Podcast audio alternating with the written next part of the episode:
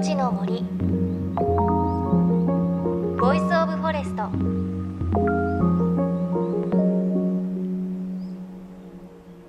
おはようございます。高橋真理恵です。早いものでもう4月も終わりです。そしてゴールデンウィークに突入しましたね。お休みということで普段とは違う場所でこの番組聞いてくださっている方もいるかもしれません。で桜前線も北上をして東北と北海道を残すのみとなりました。北海道もこれから開花ということなのでまさにゴールデンウィークは見頃かもしれません。東京ではお花見したのもうだいぶ昔に感じるので本当に日本列島縦に長いんだなという感じがしますね。そして暦の上では来月5月2日は88夜立春から88日目の夏も近づく88夜です。でこの88米という字でお百姓さんにとって米作りの目安となる大事な日なんですよね。さあこうした季節の流れを感じながら JFN38 曲を結んでお送りします。命の森 Voice of Forest。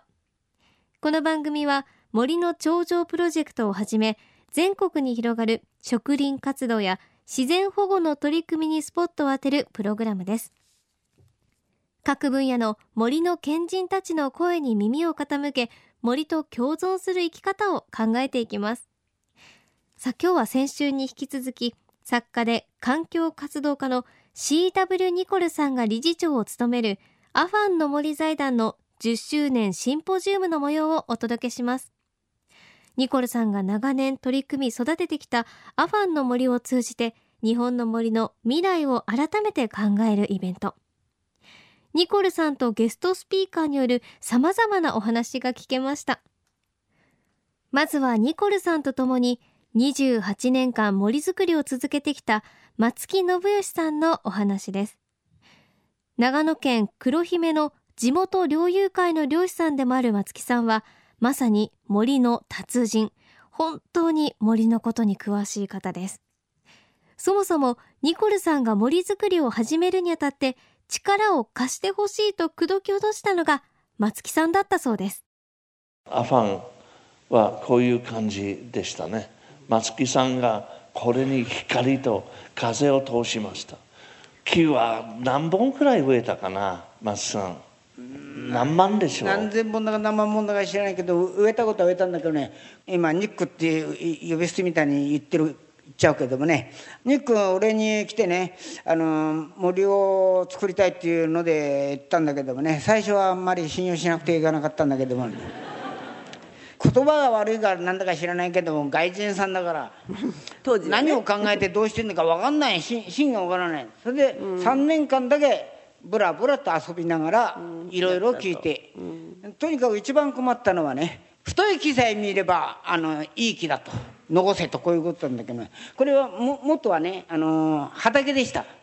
だからねその中でね何にもね畑だったとこへ出たのはね早く出たのはねくるみとかね役に立たないような木がねやったらにでかくなる。それが遠くなってねとても周りから目立ってねいい木に見えるんだけどね。本当はねそういうのを切って日を当ててね植物を育てる、うん、そうするとね、えー、俺の考え方ではね肉もそういうこと言うけどね万物の生物が住める森を作っていくことが一番の基本です。だからいや下草ね買った後にこういう花も咲くしとにかく緑を作ってそれから森を作るように。そう松木さんのあの草刈りをやるとあの山菜はすごく増えたんですよ。花も増えたしあの他の人がやったら全部切っちゃうからね。これもねどんぐりの芽でしょ？これは。これはあのどんぐりっていうかねあの奈良の木。小奈良の木だよね。あの笹やぶとかねいろんなとこを掃除するとね12年でこういうふうにものすぐ芽が出ます。これを草じゃなくてちゃんと残していくっていう技術が大変で草と一緒に刈っちゃったらもう育たないもんね。それから溝とか池を掘った時に土地の実の跡とか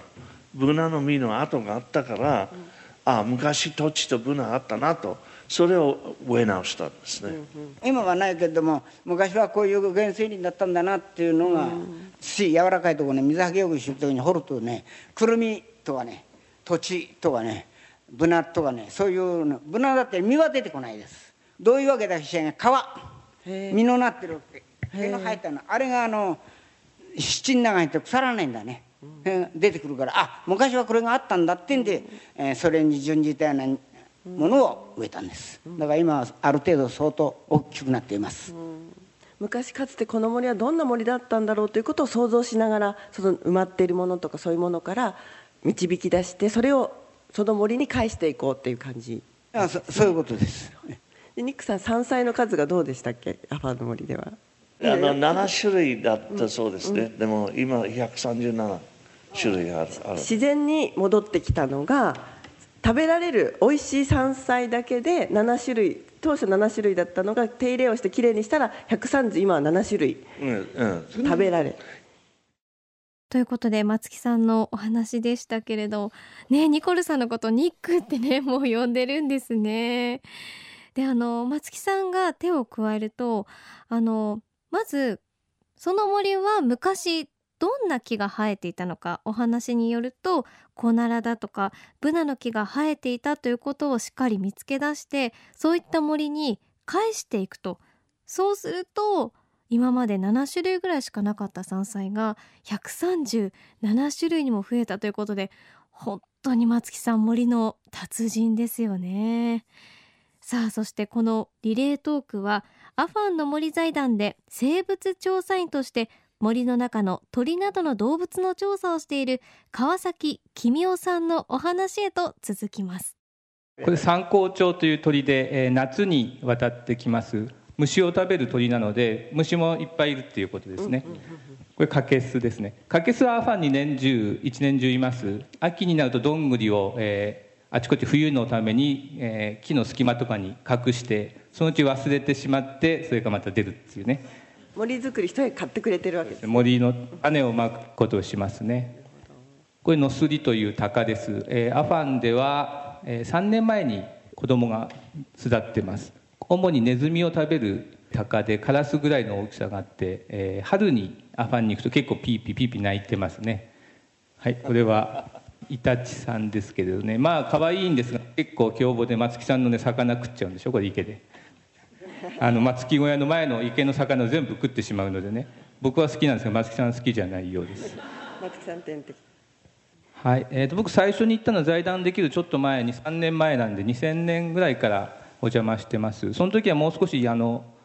トラストした地域も少なかったので藪が残ってたり、えー、全体にはまだ暗い森でしたね。でその頃からフクロウが、えー、巣箱を利用するようになってこれから 10, 10年以上毎年のように、えー、フクロウが来てますが、まあ、フクロウがいるっていうのはそれだけ餌が豊富ということまずそうですね。それと、えー、ヒナが巣立った後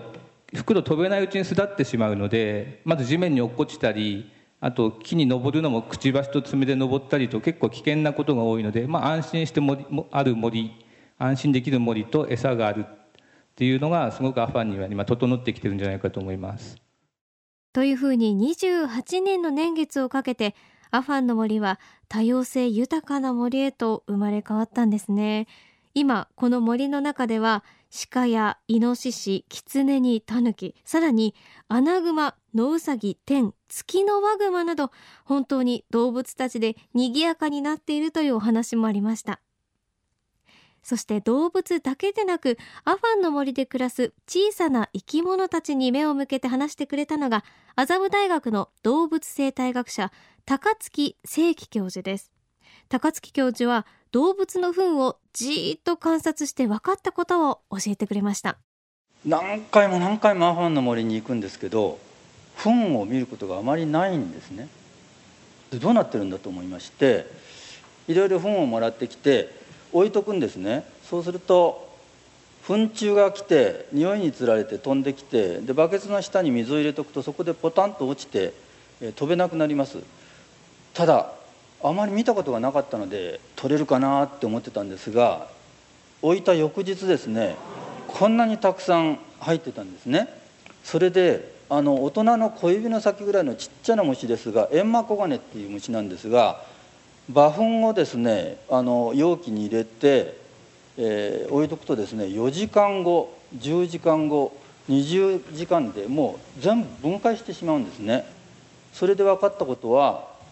糞虫の調査で分かったことはですね森であまり糞を見ないけど糞がないわけじゃなくてあるけども糞虫が分解してたってことなんですね。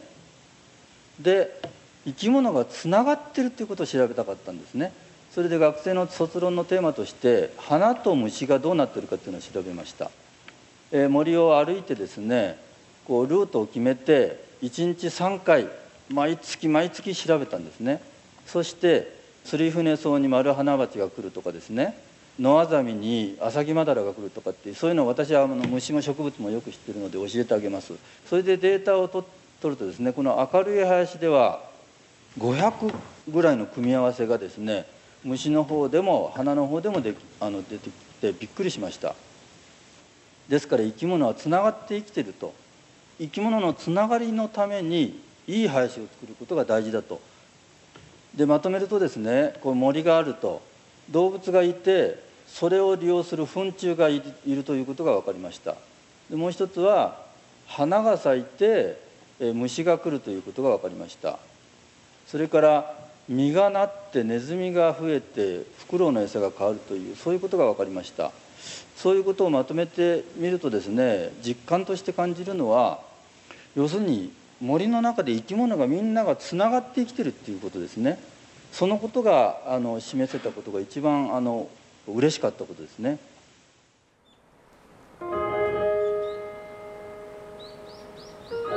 命の森ス of Forest 命の森 Voice of Forest 今日は3月に行われた CW ニコルアファンの森財団の10周年シンポジウムの模様をお送りしました。で実はアファンの森では絶滅危惧種とされる49種類の動植物が戻ってきていることが確認されています。あの松木さんのお話でもありましたけれど松木さんとあとニコルさんが目指す森っていうのは万物の生物が住める森ということでした。太い木を切って光を森に通して風通しを良くしていろんな生き物が住める森にしたいということだったんですがまさにその通りですよね。お話にもありましたけれど森の中糞虫からフクロウまで本当に高槻先生もおっしゃっていましたけれど生き物がつながって森の中で生きているんですよね。ぜひ私もアファンの森行ってみたいなと思います。